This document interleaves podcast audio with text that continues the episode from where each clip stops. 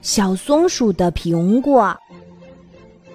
松鼠奶奶给了小松鼠一个苹果，小松鼠拿到了苹果，就兴高采烈地跑到外面玩儿。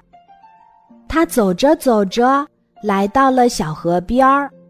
它的好朋友小青蛙看见了苹果，口水哗啦哗啦的流下来。小青蛙问：“小松鼠，可以给我吃一口吗？”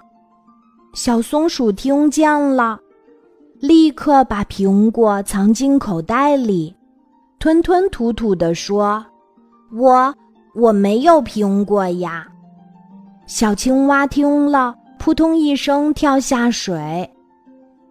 过了一会儿，小松鼠来到了树林边儿，小鸟看见了又红又大的苹果，就问道。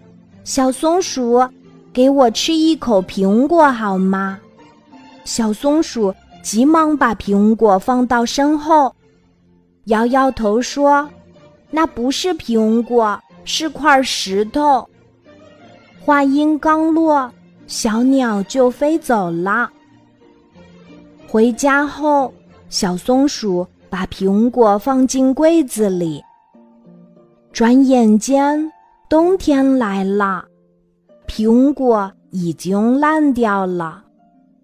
小松鼠真后悔没和小伙伴们一起分享，可是已经来不及了。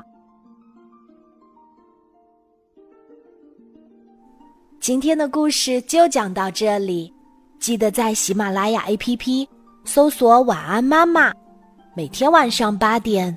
我都会在喜马拉雅等你，小宝贝，睡吧，晚安。